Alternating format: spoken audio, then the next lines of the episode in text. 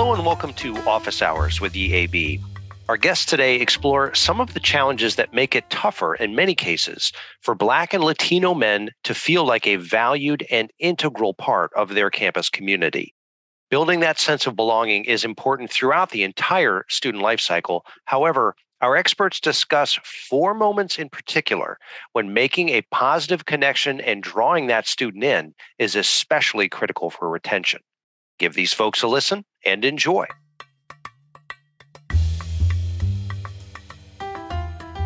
Hello, and welcome to Office Hours with EAB. My name is Jarrell Anderson, and I'm an Associate Director here at EAB in our Research Advisory Services Unit.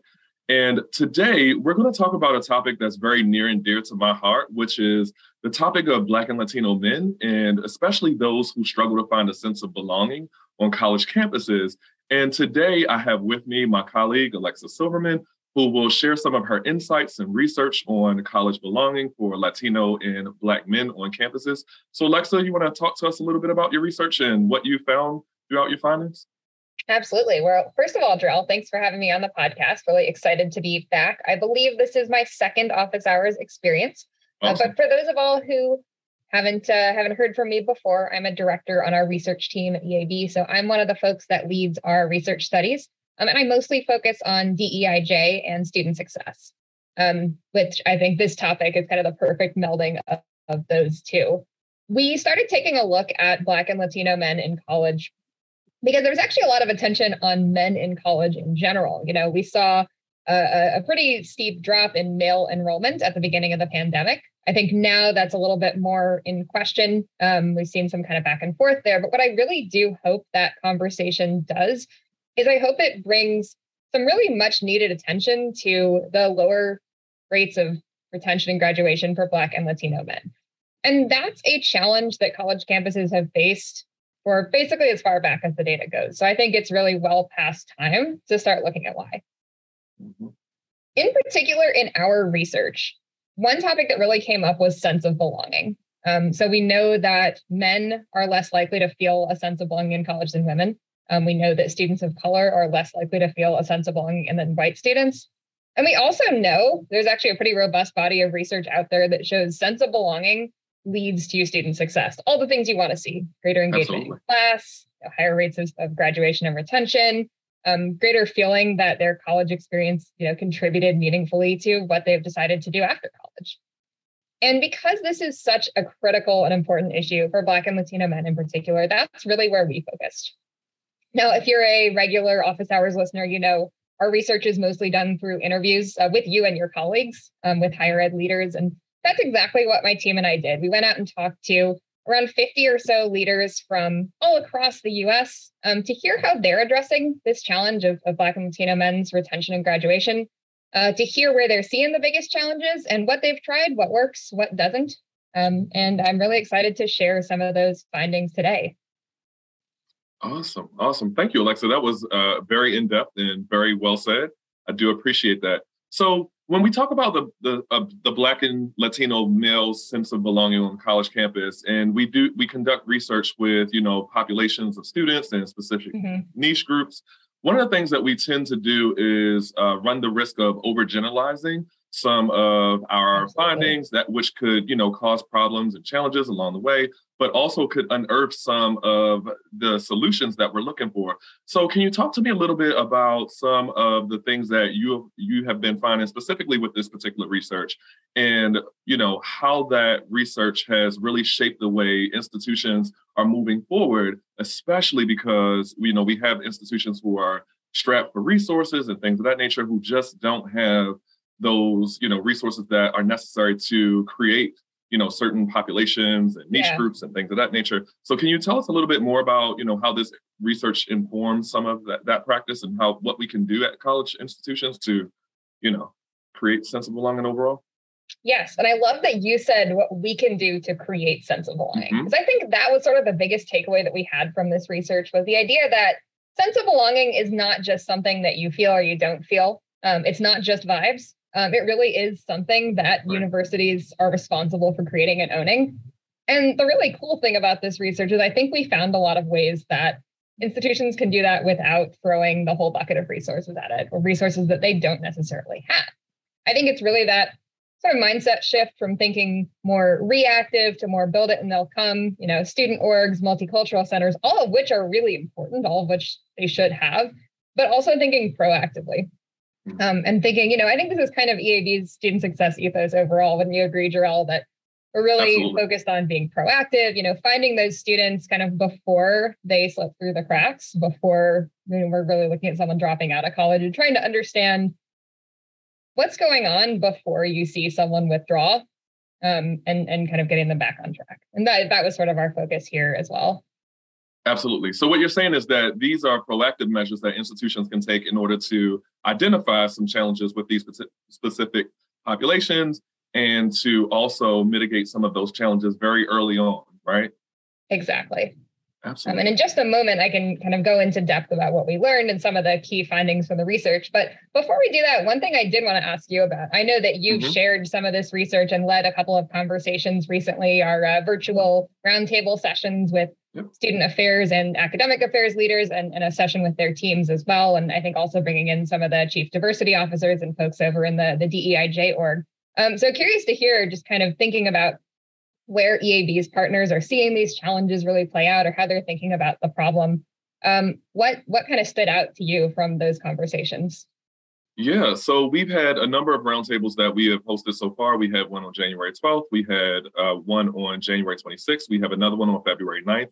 And with those roundtables, one of the things that we're finding very interestingly in the discussions that we're having is the sheer number of institutions who are telling us that they really don't have resources that specifically address Black and Latino men's sense of belonging mm-hmm. on their campus. They have general programs like mentoring programs, orientation, and things of that nature, but nothing very specific to those populations. And that's what, you know, those institutions are really coming to us looking for that research that really gets at the heart of making sure that they understand what to do when they have men on campus who cannot find a sense of belonging holistically uh, and organically on campus. Yeah. Yeah. And I, I think it's it's harder for men. Um, what we hear often is that when institutions do kind of create those resources that are available to students when mm-hmm. students request them, it's women that they see kind of volunteering themselves um, for those resources. I think this is where we're really looking at the stigma around mental health, around asking for help, a lot of things that really get at um, some of the kind of psychological development of students in college. Um, and so I think really important to think about, yeah, where where can we be more proactive throughout the student life cycle? Yeah. And another thing that we're also seeing is that chief student affairs officers are really looking into how do I create a sense of belonging for Latino and Black men on campus, mm-hmm. but also create equity across the board for all yes. students, right? How yes. do I address the needs of all of my students and not just focus on these specific populations of students? And one of the things that I, you know, mentioned to one of my teams that I was working with just as of yesterday in a roundtable is to really start to think about making sure that we communicate these expectations of what these programs are properly to students and letting students know and being transparent with students and letting students know like you know these are a certain population of students who are vulnerable who may need these resources and we have other resources available mm-hmm. on campus for everyone but for this population of students we do have specific resources to address their needs because they're in a situation that is not like other students mm-hmm. and very specific to their needs. Yes. Yeah. I think uh, the way that I really like to think about it is um, we don't want to make any one population of students feel singled out or say that one particular population, you know, is, is more at risk or has greater need than another. Uh, but what I right. do think is really critical is taking identity into account and really grounding Absolutely. those programs, those interventions, those engagement opportunities in who these students are, where they come from, their background, their culture, how they see the world, um, and and really, you know, bringing that in and highlighting that rather than um, having it just be something in the background. Yeah, absolutely, absolutely. So there's a number of issues that are very specific to certain populations of students, especially Black and Latino men on campus, right? And so the next part of our discussion, what I'd like to do is just have us focus on some issues that we're seeing with Black and Latino men, and maybe you know draw out some solutions to some of those challenges maybe what we're seeing at institutions mm-hmm. that what they're doing to mitigate some of these challenges and how you know, we can move forward with best practice. That, that does that sound good? That sounds great, Jarrell. Um, and I think, you know, one thing I want to come back to that you said earlier was you talked about how a lot of our partners are resource constrained. I mean, that's just the reality mm-hmm. of higher education. Even if yeah. you're, you know, US News top 10, there are still places where you're having to be really judicious about where you align your resources. I think everyone, I hope everyone agrees that sort of the long-term goal is that in every single piece of the student life cycle, students feel included, they feel welcomed, they feel mm-hmm. um, you know, really seen as their authentic selves and encouraged to express their authentic selves. That said, I think for those of you listening today who are wondering where do we start, um, I think for me there are really four particular moments in the student life cycle that it's particularly impactful uh, to kind of target those those interventions, those programs. Um, so on our website on eab.com, you'll find a a blog post that I wrote about those four critical life cycle moments. And that's, I think, Jarrell, I think that would also be a helpful way to structure our conversation today, if that works for you. Absolutely. So why don't we dive into those particular areas? So what about the first day of campus for Black and Latino men? How what does that look like for them? And what are some of the challenges that they might face? What are some of the challenges that we're seeing them face? And what are some of the things that are really cool out in the field that, you know, some institutions are really doing to mitigate some of those challenges? Yeah. Yep. So that's number one, first day on campus. Uh, one provost I talked to early on in this research said, this is your chance to make a first and first impressions do matter a lot. Mm-hmm. Um, I mean, I think the first day on campus is tough for everybody, right? I mean, you're you're still sort of finding your way around, figuring out what is this whole college thing going to be. Um, probably saying emotional goodbyes to the the family member who brought you to campus. Um, but I think that if you go onto campus as a Black or Latino man, and we know that most of our our campuses here in the U.S. are predominantly white and predominantly female, you're probably looking around and thinking, "Wow, nobody else here looks like me." And I think that's kind of the first impression that we want to break down a little bit.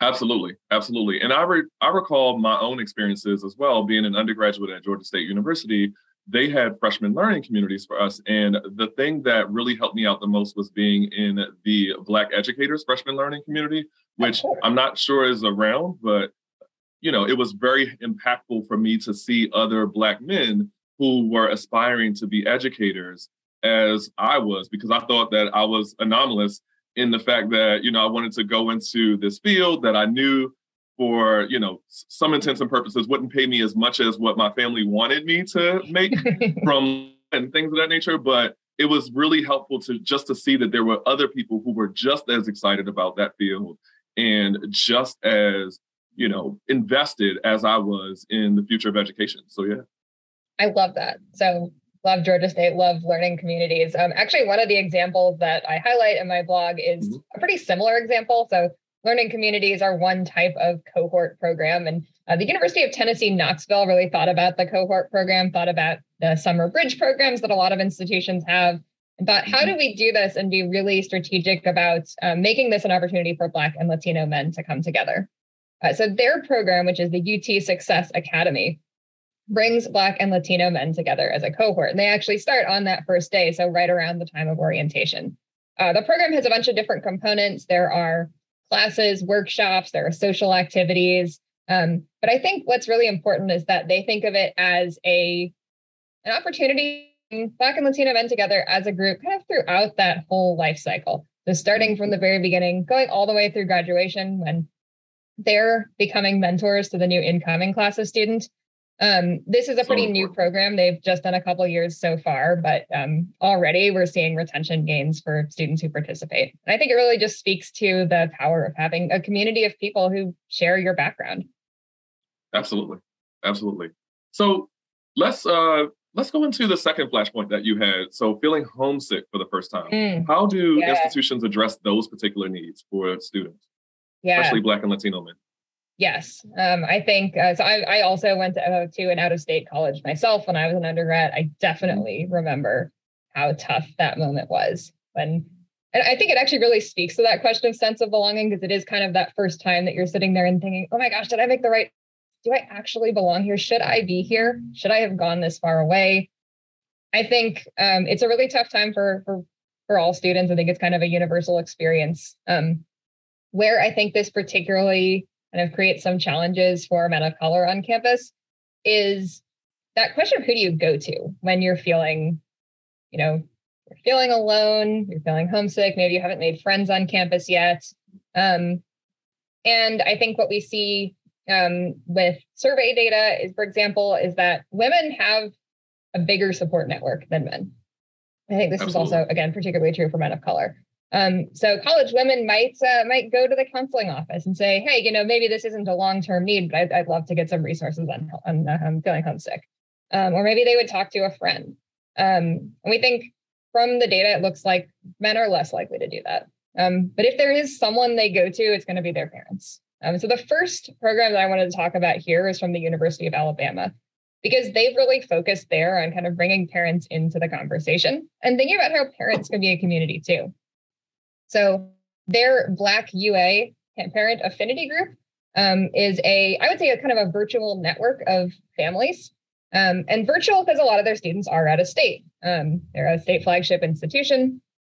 And so what they do is they bring parents together both synchronously and asynchronously. They have a, a live Zoom session every month or two um, with the parent and family program director. And then they also have a Facebook group. That's and awesome. I love when the director talked about this Facebook group. Um, she talked about it as really being a space where parents help each other. And so that's exactly where, you know, when a student calls his parents and says, Gosh, I'm really feeling homesick, not sure I'm fitting in here, not making friends, they'll post to that Facebook group. Another parent can jump in and say, Hey, I went to UA too. I remember feeling homesick like that. And also, my kid is also kind of struggling with the same things. They've introduced the kids to each other, made friends, um, made kind of deeper family friendships too. Um, and I think it really just helps them feel like they're a part of something bigger. Yeah, and it's important that students know that you know their families and that their campus is invested in them as much as you know what we're seeing in those particular examples. Primarily because you know college is a lonely place for students at times. It's a different world, yeah. as you know elders once told us. And so you're going to have to navigate that world on your own, but it's good to know that students don't have to be alone, right? And they can have their families to support, they can have their institutions to support them. So that's awesome. Yeah. Know? And yeah. I think actually there's one other program that I wanted to mention here. Mm-hmm. Um, and in particular, I'm going to talk about how Virginia Tech does it, though there are a lot of other institutions that have developed kind of similar programs. This is um, a good one. We know for Black and Latino men in particular, um, one really important space, important safe haven, as one article called it, in their hometown is their barbershop. Um, and the barbershop is such a unique place because it's a male space. It's also a cross generational space and kind of a mm-hmm. cross social group space. So this is where men from you know all over the, the town are together, um, having discussions, building friendships, building kind of I would almost say informal mentorships. And if Absolutely. you're moving out of town, which again, Virginia Tech, lots of out of state students, um, that's kind of what you're experiencing that loss of of that space. Um, and so virginia tech has recreated that space on campus um, with their barbershop sessions program.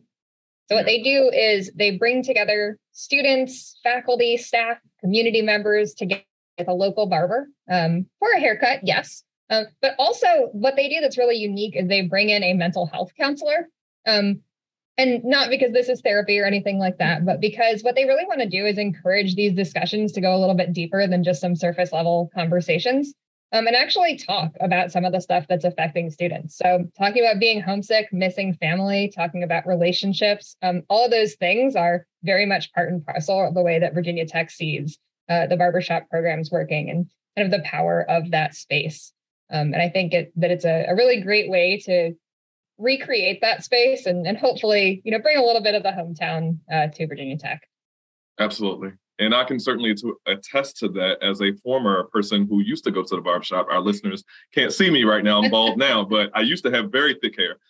so uh, that is a space where you know men can just sit down and, and and women as well can sit down, enjoy themselves, have organic conversations and things of that nature. So what they're doing at Virginia Tech and a few other institutions are it, it's absolutely amazing to have that space as a space to really start to build community and focus on a sense of belonging and, and well-being overall. Absolutely. Yeah, and you know that's actually something that they started doing in 2020, um, and it was mm-hmm. a space to process just a lot of the really difficult stuff that was going on that was particularly affecting Black men. Um, and I think they they saw how powerful that was um, and just wanted to keep that momentum going. Absolutely. So let's move on to our third flashpoint, which is realizing that you might be in the wrong major, which Ooh, I have experienced myself. Yeah. Yeah. So yeah. I this is actually an interesting one because I did not change my major in college and I mm. had no idea how much of an outlier I was. Um, gotcha. So the stat is around a third do change their major, um, but that's the ones that actually formally go in and submit the form to change the major. The more I've talked to my colleagues here, research student success, the more I realize that changing your major is probably a mental process that happens a number of different times before you actually go into the office and submit the slip of paper, or now it's probably a, an online form uh, that says I want to change my major. I think it's it's a it's a process a lot of students go through, and it's one that can impact a lot of, of about your, your college life, your life beyond college, where you go for a job after college, um, and so on and so forth. So a really big decision. Um, and it's a decision that I think is easier to make if you have a mentor, um, someone who you can talk about their own process of choosing a major and where that took them. Um, in fact, uh, I, I don't have the exact stat on hand right now, but there was a survey about um, what topics students talk to their mentors about, and taking a major was one of the top ones that came up. I think it was the top three. So I think mentorship is really important here. And mm-hmm. we know that students of color, unfortunately, are significantly less likely to have a mentor in college. Um, and so, while about three quarters of white students uh, who are surveyed say that they had a mentor in college, uh, less than half of students of color do. We also know that uh, for not all students of color, but certainly for a, a sizable percentage, uh, they're looking for a mentor who also shares their identity and their background. Um, and so that's where uh, a couple of the programs that we highlight in the research focus. And I think also there's another nuance to this that I want to uh, highlight as well, which is the question of emotional labor and the additional invisible labor burden on faculty and staff of color, who are also Absolutely. a minority on campus. Uh, in fact, often even more so than students of color. And so the big question for a lot of institutions here is how do I make sure that students of color can find mentors who you know, know and understand and have lived their experiences without overtaxing um, our faculty and staff? Awesome. Um, so a couple ways that I've seen um, seen institutions do this that really stand out. So one is thinking about well, traditionally we think mentorship is really this one-on-one relationship. Um, the University of Colorado Boulder looks at it as a one to many relationship. So they have, I think it started as a faculty fireside chat. Um, and they actually also do this in learning communities. So again, coming back to the, the power of the first year learning community.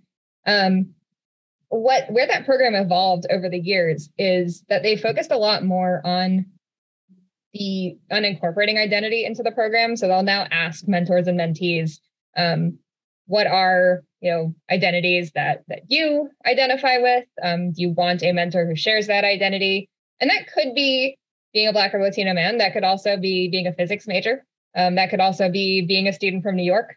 There are a lot of different ways that um, that students and faculty themselves volunteer and say this is where i want to focus. This is the this is the identity that feels most important most salient to me right now. And they try to match students and mentors really thoughtfully um, based on those groups. So again, so those conversations can kind of go a little deeper and talk about the role that identity plays in in choosing a major, choosing a career path, uh, and so on and so forth.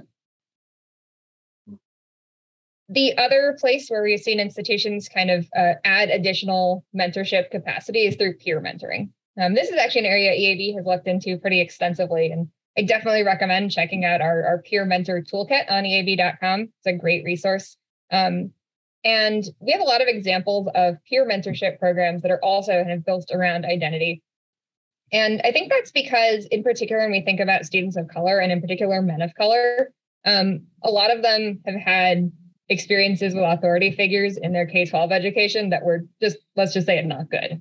Um, and that having a mentor come in as this authority figure who's telling you what mentor to choose, what path to take with your life, um, sometimes that's actually not even the right approach for students. Um, and so really the, the value of peer mentorship is it sort of it's an it's an opportunity that breaks down that relationship and makes it less hierarchical, less about an authority figure telling a student what to do, and more about students coming together as peers, as friends, um, just giving each other friendly advice.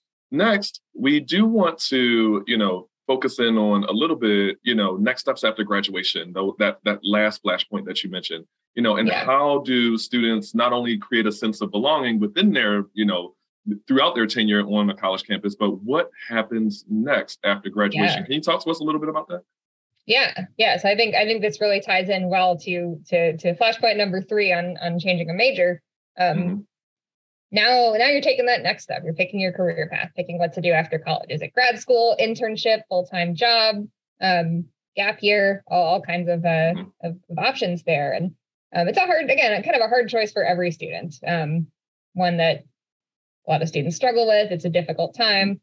Um, but I think this is also another place where, for students of color, um, there are aspects of that that job hunt that are extra complicated. Um, so you want to know not just is this the right job for me, my skills, experiences, but also am I going to be discriminated against? Um, am I going to be discriminated against in hiring? What's my experience going to be like when I actually step into that workplace? Um, and can I find a job where I can continue to express myself and my identity? So I think this is another place where bringing students together around identity is really important. And one example that we found, uh, there's actually a researcher on my team who surfaced this who uh, attended the University of Maryland. Um, and it's the University of Maryland's Black Alumni Network. This is, again, kind of a mentoring focused program, but in particular, really focused on career. Um, their program is, uh, is a uh, six week, really focused program. And the goal is for a student and their mentor to identify a goal together and work toward that goal, something around career. So it could be something like interviewing skills, doing mock interviews, be a virtual job shadow, lots of different ways that they could use that time. It's also all virtual and over Zoom um, because UMD alumni are everywhere. Not all of them stay here in the DC area where I am coming to you from. Um, but uh, that's a way for for alumni to to give back as well, um, regardless of where they ended up. Yeah, absolutely. That's awesome. Yeah. We also know that uh, in in that particular vein as well. So we do have an ex- example in the research with Case Western, is another institution that has more of a trichotomous approach to how they manage peer mentoring, not only how they manage the life cycle of the student throughout their tenure on campus, but also how they manage the student after graduation. So again, that trichotomous approach is that they match them with mentors on campus very early on. They also look at the faculty and staff experience. So partnering them with a faculty or staff member, and then an alumni as well, like in the University of Maryland case, which is absolutely phenomenal. And some mm-hmm. great practice coming out of the field with some of those institutions. Absolutely, that's that's amazing. And it's amazing that these institutions are focused on students after their, you know, their graduation as well as, you know, their their tenure on the campus. Yeah. Yeah. Yeah, I love it. So also again, kind of acknowledging there's no one mentor who has to do it all. Not at all. Not at all. Yeah. Yeah, absolutely. So our time here is almost up, Alexa. Uh, unfortunately, oh gosh, yes. I could spend wow. all day talking to you about research that we have coming out of the field. But what I do want to is what are your recommendations for student affairs leaders or institutional leaders who are really looking at building a sense of belonging for the populations that we talked about today and you know just getting that first step what should be that approach that they take yeah well, time really does fly when you're having fun or when you're talking right. about EAB research. um, but uh, certainly, you know, a few things that I would love everyone who's listening to take away. Um, the first one we really just touched on, which is think broadly about what a mentor can be, who a mentor can be. Um, it's not just a faculty or staff member; doesn't have to be someone in the same discipline of the stu- as the students. Um, and and and that also means thinking about who who has the potential to be a mentor with just the right resources, the right training, and so on. Uh, so expanding that pool of mentors, that's one. Um, two is don't stop at the first year. Um, I think a lot of the programs that I've seen are really focused on that first year, that transition to campus, but we also don't want students to lose that sense of community and support when they transition to the second year. So keep finding opportunities to bring them together, keep that momentum going through all four years. And finally, coming back to something we talked about really early on in this conversation, I think it's important to design those programs around the Black and Latino identity and experience. So, some of our favorite programs, the ones we talked about today, really intentionally incorporate Black and Latino men's voices um, and topics like um, how mental health specifically impacts those communities. So, so keep identity front and center. Um, it's really important to students, um, and and it's really important to designing effective programs too. Awesome, awesome. That's great advice, Alexa. Thank you so much for those gems that you've shared, especially about our research for Black and Latino men. This has been our time today. Thank you so much for joining us at, at EAB Office Hours. I am Jarrell Anderson, saying peace, blessings, and all those good things to everyone. Alexa. Thanks so much for having me, Jarrell. Um, I never, uh, never want to miss a chance to talk about this research. I think it's important topic for for so many of our partners um, and also just one that's fun because all of these programs uh, at the end of the day really are just an opportunity for students to connect be social have fun and i always have fun talking about them so uh, thanks again and to everyone listening have a wonderful day all right bye everyone